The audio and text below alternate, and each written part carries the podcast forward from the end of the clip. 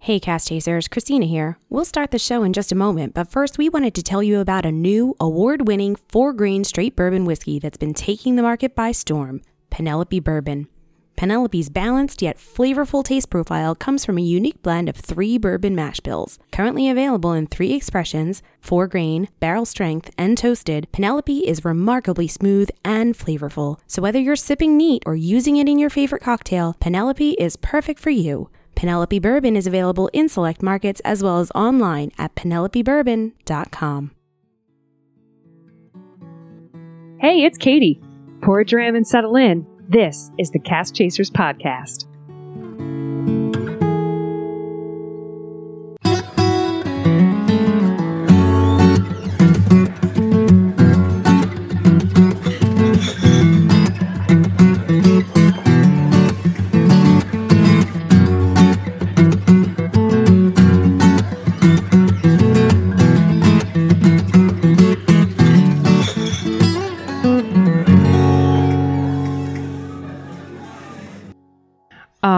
Aaron, I'm going to start off with you since you're physically in the studio with me. Okay. What's up, buddy?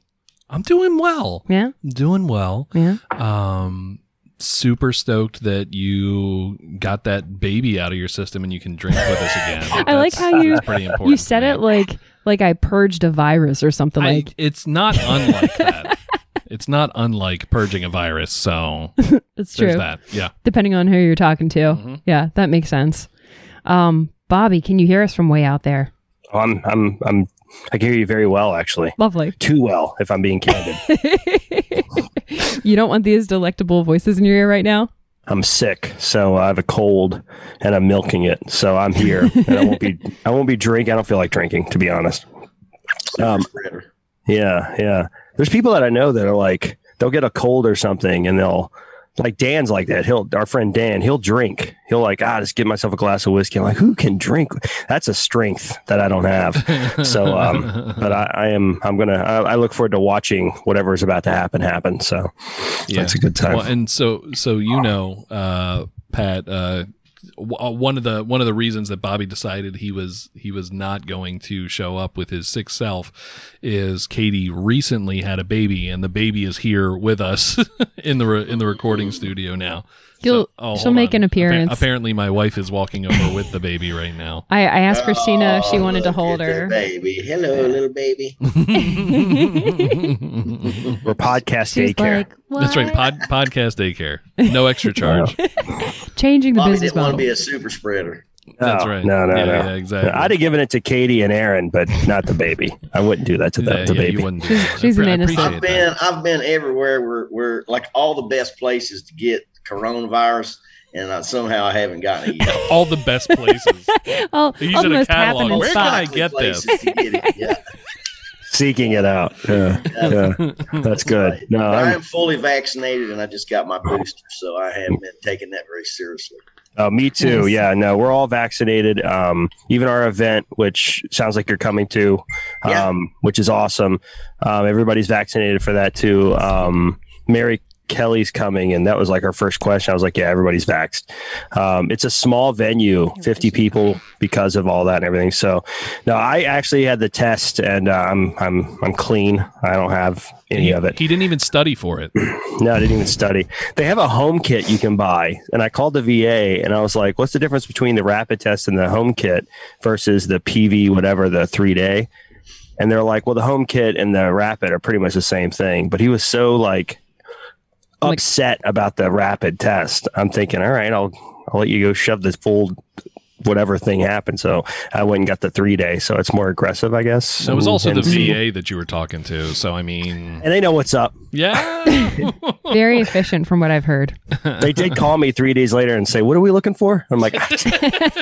They're like, so we think you're pregnant, and you're like, nah. Yeah, that's wrong, patient. So... Oh my goodness! All right. I was flying back from Europe probably a month or two ago, and I had been exposed to some people that were positive for it, and I was very concerned that I didn't want to get a positive test, or I'd have been stranded over there for another couple of weeks. So I had already made a promise to myself I was going if I got a positive test, I was going to see how many tests it takes to get a false negative, and get my ass back to the United States.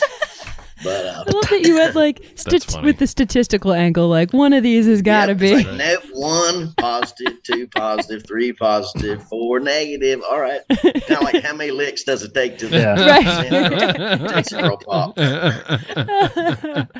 I was like, I gotta go home. I'm sorry, people. I was already looking it up, like, okay, if I'm positive, I think I can get a Carnival cruise from Sweden to Iceland, and then I'll get a Viking ship ride from there to Alaska, and then I'll get a car. You know, I mean, I was like planes, trains, like, and automobiles. And I get back.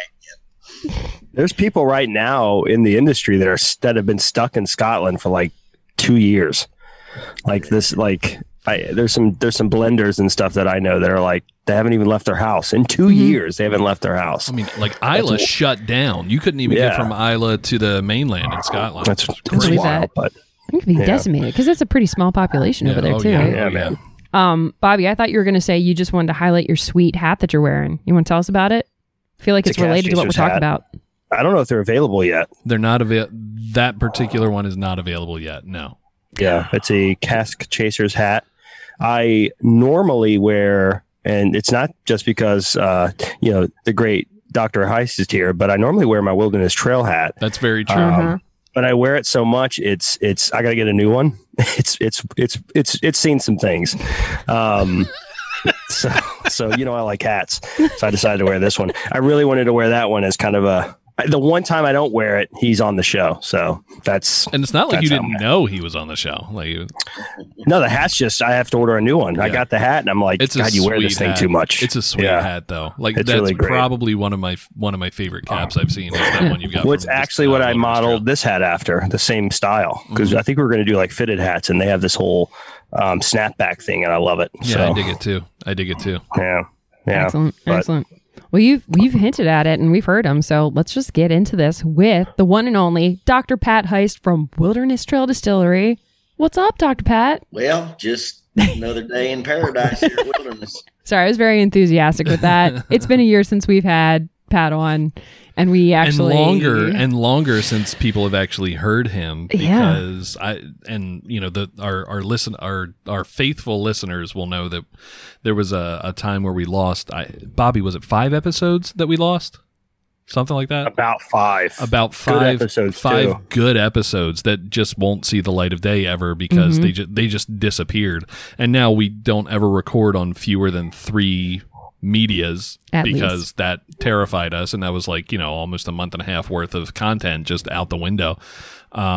So we had a fantastic conversation with Pat about a year ago that no one will ever hear. I mean, it was enjoyable for us for sure. It's just it's gone out the window.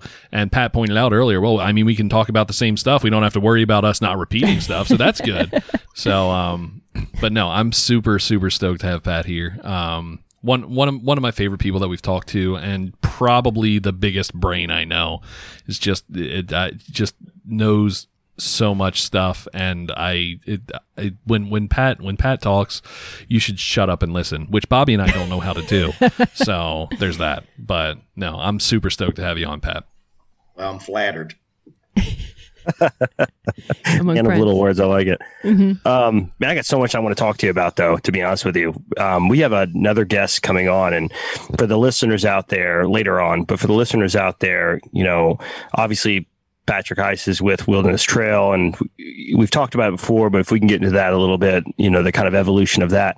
But your beginning was in microbiology, and you got into yeast and yeast production. We have a guest coming on later that has they're from Anora whiskey, and they are using a pre-prohibition yeast strain that they've, I think, Alan Bishop revived.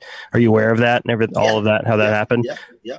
I told Roy from Anora that I was going to talk to you about it and just kind of see your point of view. And I'm so interested on... That's not the only time somebody's done that. There's a lot of cool stuff happening in microbiology, yeast and bacteria that's being reinvented or revived and things like that.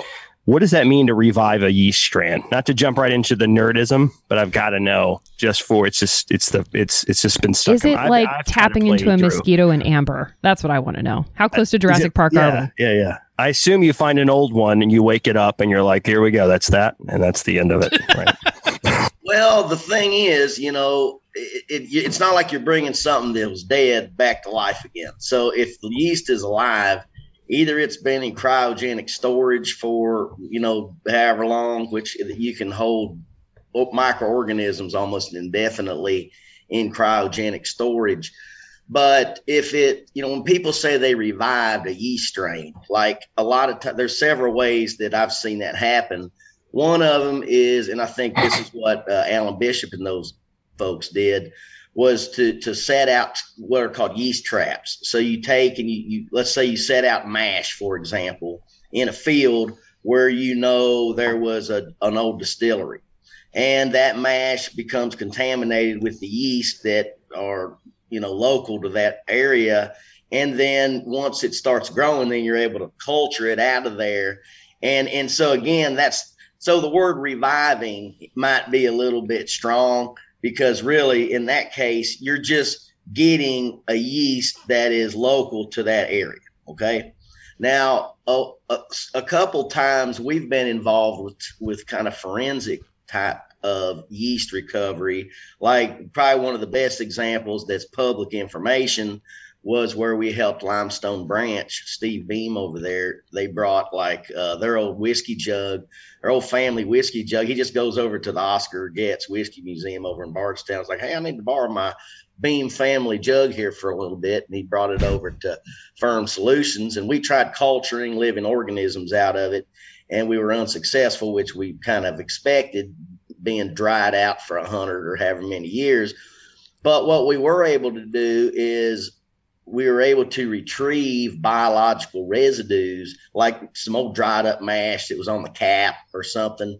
We took those residues, extracted DNA, sequenced the nucleotide sequence for that DNA, and then we were able to match, using bioinformatics, match that DNA sequence up to another strain that was in our collection.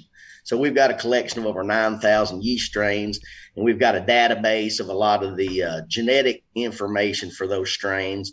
So that's another way to revive an old yeast strain. So we didn't like bring something back to life. We just determined what does this strain look like based on the DNA, and then we matched it up to a strain that we had cultured more recently, and that's the strain they use over there. So there's a lot of ways of looking at it. But, you know, if you know, when people talk about old yeast, like if you look at like an old Scotch distillery that's been using the same yeast over time, or even some of the big Kentucky bourbon producers, you know, it's very likely that the yeast today is different than it was 20, 30 years ago, because it's like if you say, what is your great-great-grandfather to the 20,000th power? You know, is that you? No, it's a generations later on, and each generation things change a little bit. Now, we reproduce sexually. Yeast in fermentation reproduce asexually, so there's not as much genetic, like crossing over and all these other things. But those are some examples of when people say reviving yeast that I can relate to. Gotcha. So if somebody's saying that they revived a yeast strain, it's not so much that like it's they found it in a cave somewhere and it was in a sarcophagus, it's like a vampire. Right? Is that where you're going with like Dracula? Yeah, that's where I'm going. It's more like there is this yeast strain that we've now identified that maybe something similar to it or its great-great-granddaddy was being used at some point, and now we're putting it back into circulation with our product, basically. That's right. Okay, yeah. Cool. I'm happy when I can dissect what Pat says and understand it.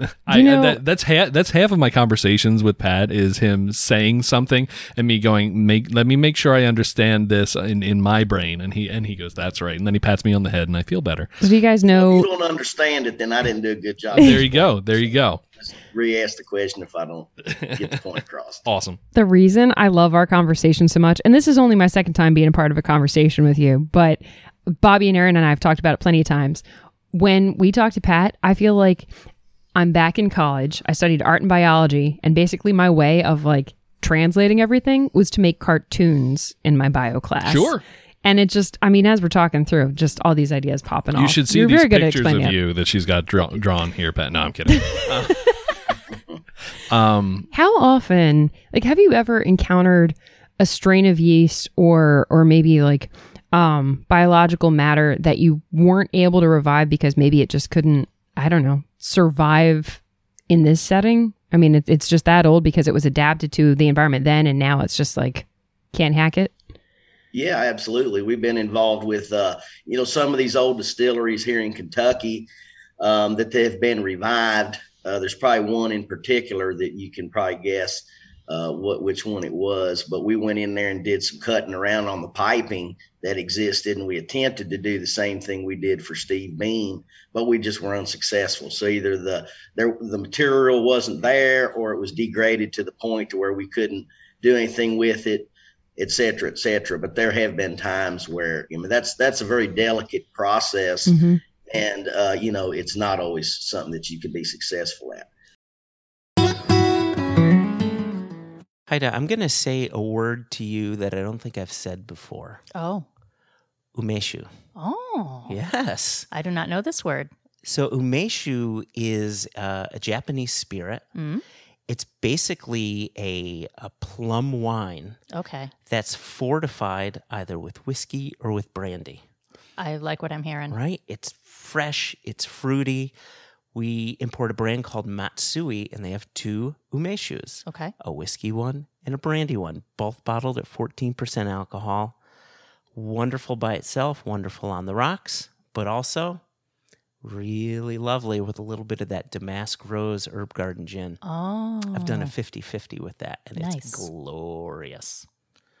So I'm going to put that on our summer cocktail list. You cool with that? Yeah, I'm cool with that. Yeah. Guess what? What? Chicken butt. No. Impex Beverages. Yes.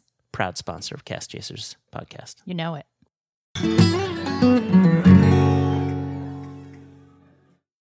Now, I will say there have been a couple times where we've got customers from a particular distillery that cultured their own yeast, like set yeast traps out, and then they've been culturing it over and over, and they want us to manufacture it into an active dried form where they can just rip a bag open and dump it out instead of like, culturing colonies to a plate and to a test tube and a beaker and a carboy and all that stuff to build up the inoculum.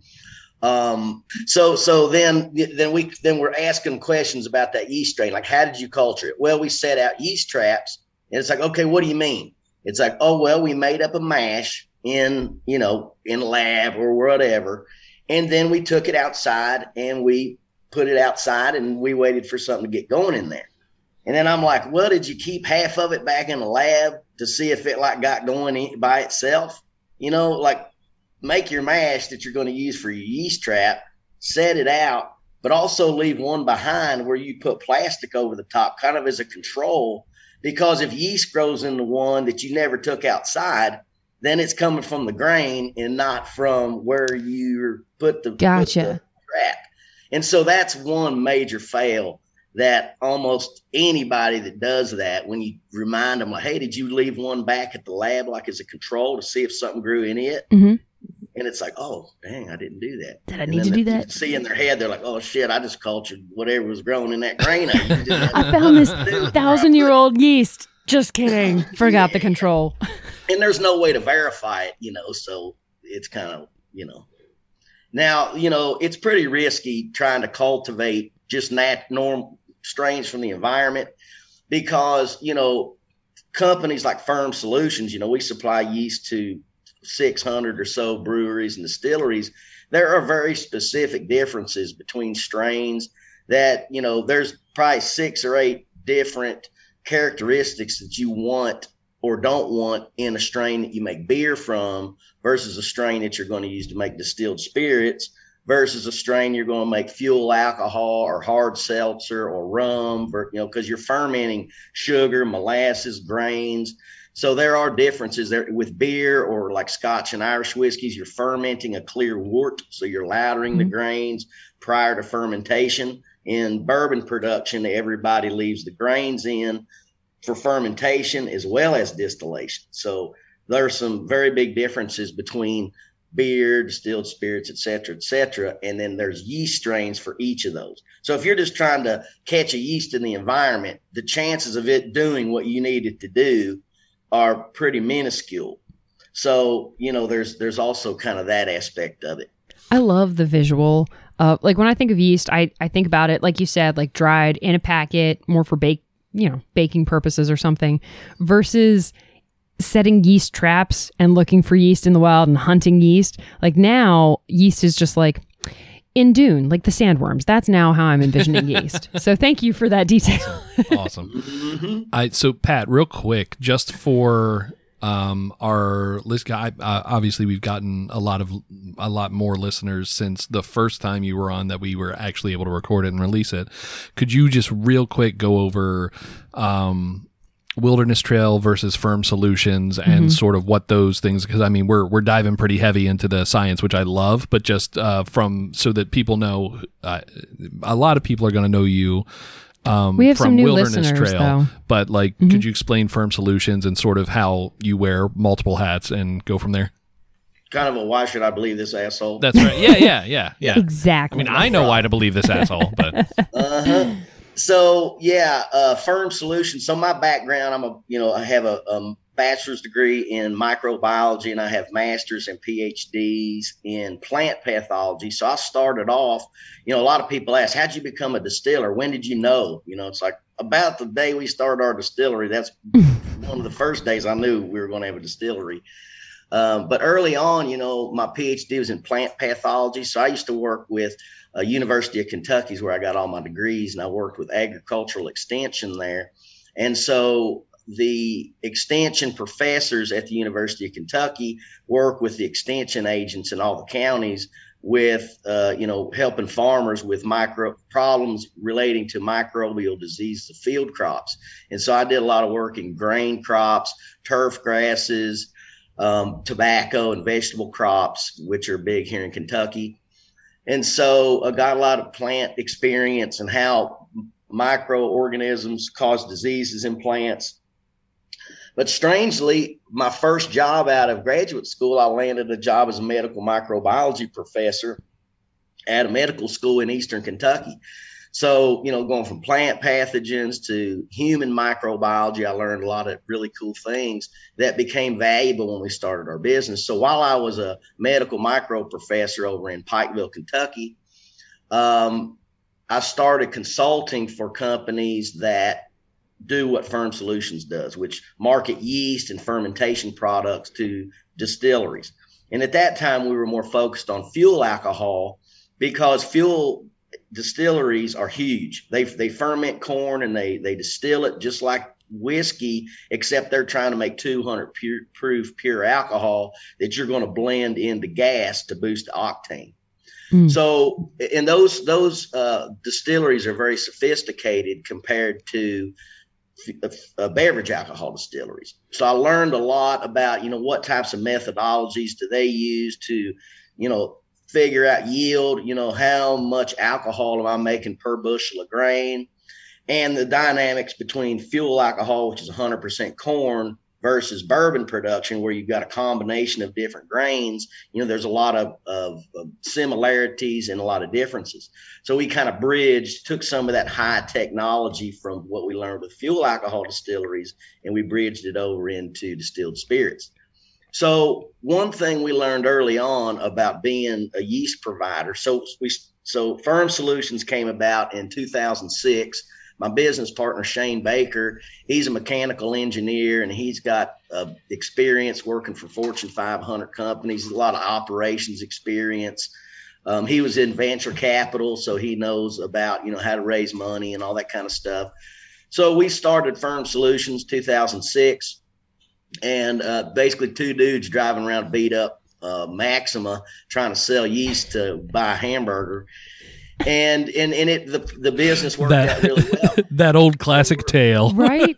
Oh, yeah. We got pictures of staying in shitty hotels all over the place where you pick the iron up and the whole damn bottom falls out of it. I need that detail on the About Us section of the Wilderness Trail website.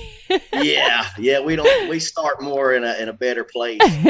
But we had a lot of fun. So what we learned early on, if you're going to be a yeast provider, you better get ready to take the blame for every problem that a brewery or a distillery has. So if that fermenter's not bubbling, the yeast provider is the one that gets the phone call. Hey man, this damn yeast isn't working.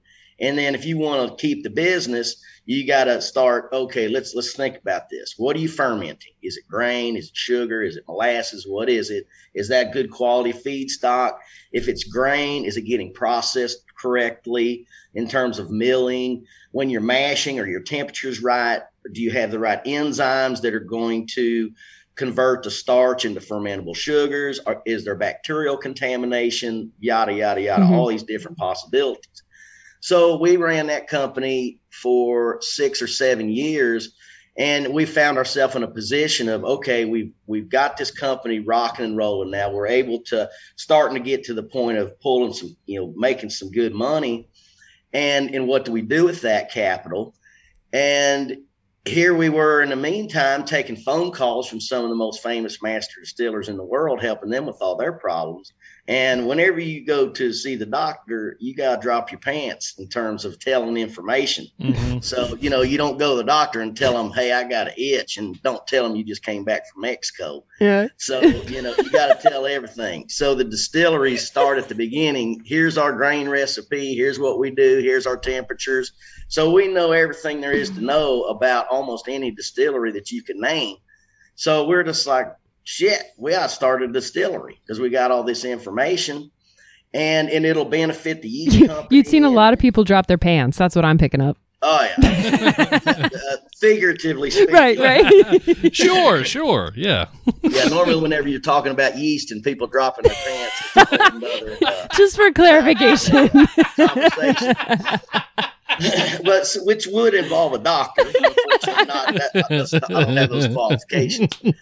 But anyhow, we started Wilderness Trail we incorporated in 2012, started distilling in 2013, a small little operation we have another building uptown here in Danville away from what's currently the Wilderness Trail campus. So we were making one barrel a day, 4 days a week, and really kind of seeing this whole bourbon boom taking off. We're, communicating with a lot of the big producers, and we saw that, a couple observations we made were like, oh, wow, so-and-so who used to make whiskey for this person, they're not making whiskey for them anymore. And this person's coming to us like, hey, man, do you guys know anybody that can make whiskey for us? So we had all this mass exodus of contract production from the big guys, and then all these people scurrying around like, who's going to make my whiskey for me? Because the big guys are like, hey, I'm going to double my production and I'm not making for you anymore. And by the way, the 5,000 barrels I've got stored for you, you need to get another home for them. So we're kind of looking at all this. And again, we're the one taking phone call a lot of the time.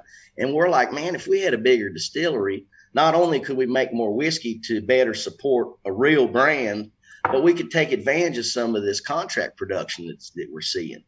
So we went from a one barrel a day operation throughout the course of two expansions, from 2013 is when we started. 2016, we added an 18-inch diameter column still. Then in 2018, we did a 36-inch column still. So between when we started one barrel a day, 4 days a week, to our last expansion completed in 2018, we went to 220 barrels a day, 7 days a week. So we're running 24/7. We're currently, according to our math, the 14th largest bourbon producer in the world. And we just became the 18th member of the Kentucky Bourbon Trail. That's crazy. So, congratulations. Shit's got real quick here. We fill a 24,000 barrel warehouse about every 3 to 4 months. So we've got eight warehouses on site, and we've got 6 under construction right now. I was going to say, you guys have been working on building out even more rick houses over the next couple of years, right? Oh, yeah. Just pedal to metal. We picked up 125 acres. So our campus now, we went from 13 acres to 165 acre campus. And when we're finished building rick houses, we'll have, I think, 19. And that'll be the next 2.5 years. I remember listening to a conversation you were having on a different podcast, and you were telling a story about how, like, when you guys first got started up, it was like you and Shane just kind of whatever needed to be done got done because of the 7-day-a-week operation. And now you're just kind of getting to a point where it's like, okay, now we got some other people we can rotate in and out. But that just speaks to me so much because the theater that we're recording in right now, that is kind of a labor of love internally built that my husband and, you know, a few friend volunteers of ours kind of put together over the last couple of years. And just the grind of being like, okay, well, if these people are out, guess I'm pulling triple duty, you know. It's just, that is so impressive to see how quickly you guys have grown into what you are. Congrats. Yeah, I'm just glad I'm not mowing the grass here. I gave that up about 2 years ago. I'm so happy. Signs of success. I'm so happy you said that because, like, one of my least favorite things in the world is mowing the grass anywhere, and I hate it. Well, I've got you don't like the smell of it, or I mean, well, so I have super bad like allergies, like hay fever. So like pollen's like a big, and when I cut the grass, I'm like, it's like rough. And literally, you were like, we got all these acres. I'm like, God damn, who's mowing that grass? Turns out it was Pat. For like a while. I'm envisioning like beautiful rolling Kentucky fields and rick houses, and you're like, God damn, like, the amount of Allegra I'd need for that. That's right. I'm just imagining myself sneezing. Yeah, at any given time here now, there could be 30 zero-turn mowers moving. Mm-hmm, I mean, mm-hmm. It's pretty incredible what's happening now. We keep it all nice, though. My goodness gracious!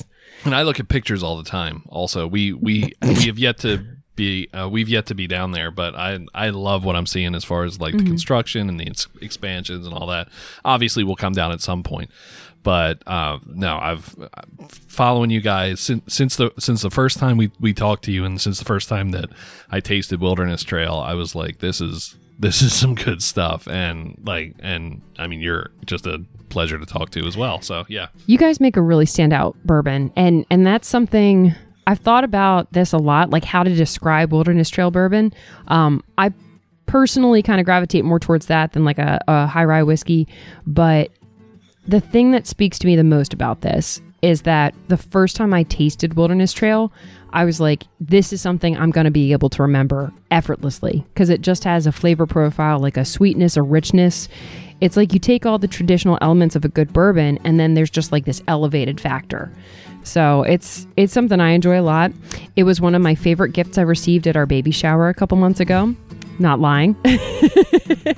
So it's something I recommend to people every opportunity I get. All right, Chasers, that'll do it for now. If this was your first time tuning in, what took you so long? All jokes aside, we're so happy to welcome you to the Cast Chasers family, and we definitely hope you'll come back for more next week. If you like what you heard, make sure to subscribe on Apple Podcasts, Spotify, iHeartRadio, Stitcher, in short, wherever you listen to podcasts. And give us a follow on Facebook, Instagram, and Twitter at Cast Chasers. You can even join our Facebook group for bonus points. And if you want even more Cast Chasers, check out our website, castchasers.org, for show notes, Cast Chaser swag, and more. Until next time you join us, remember, it's not about finding the perfect dram. It's all in the chase.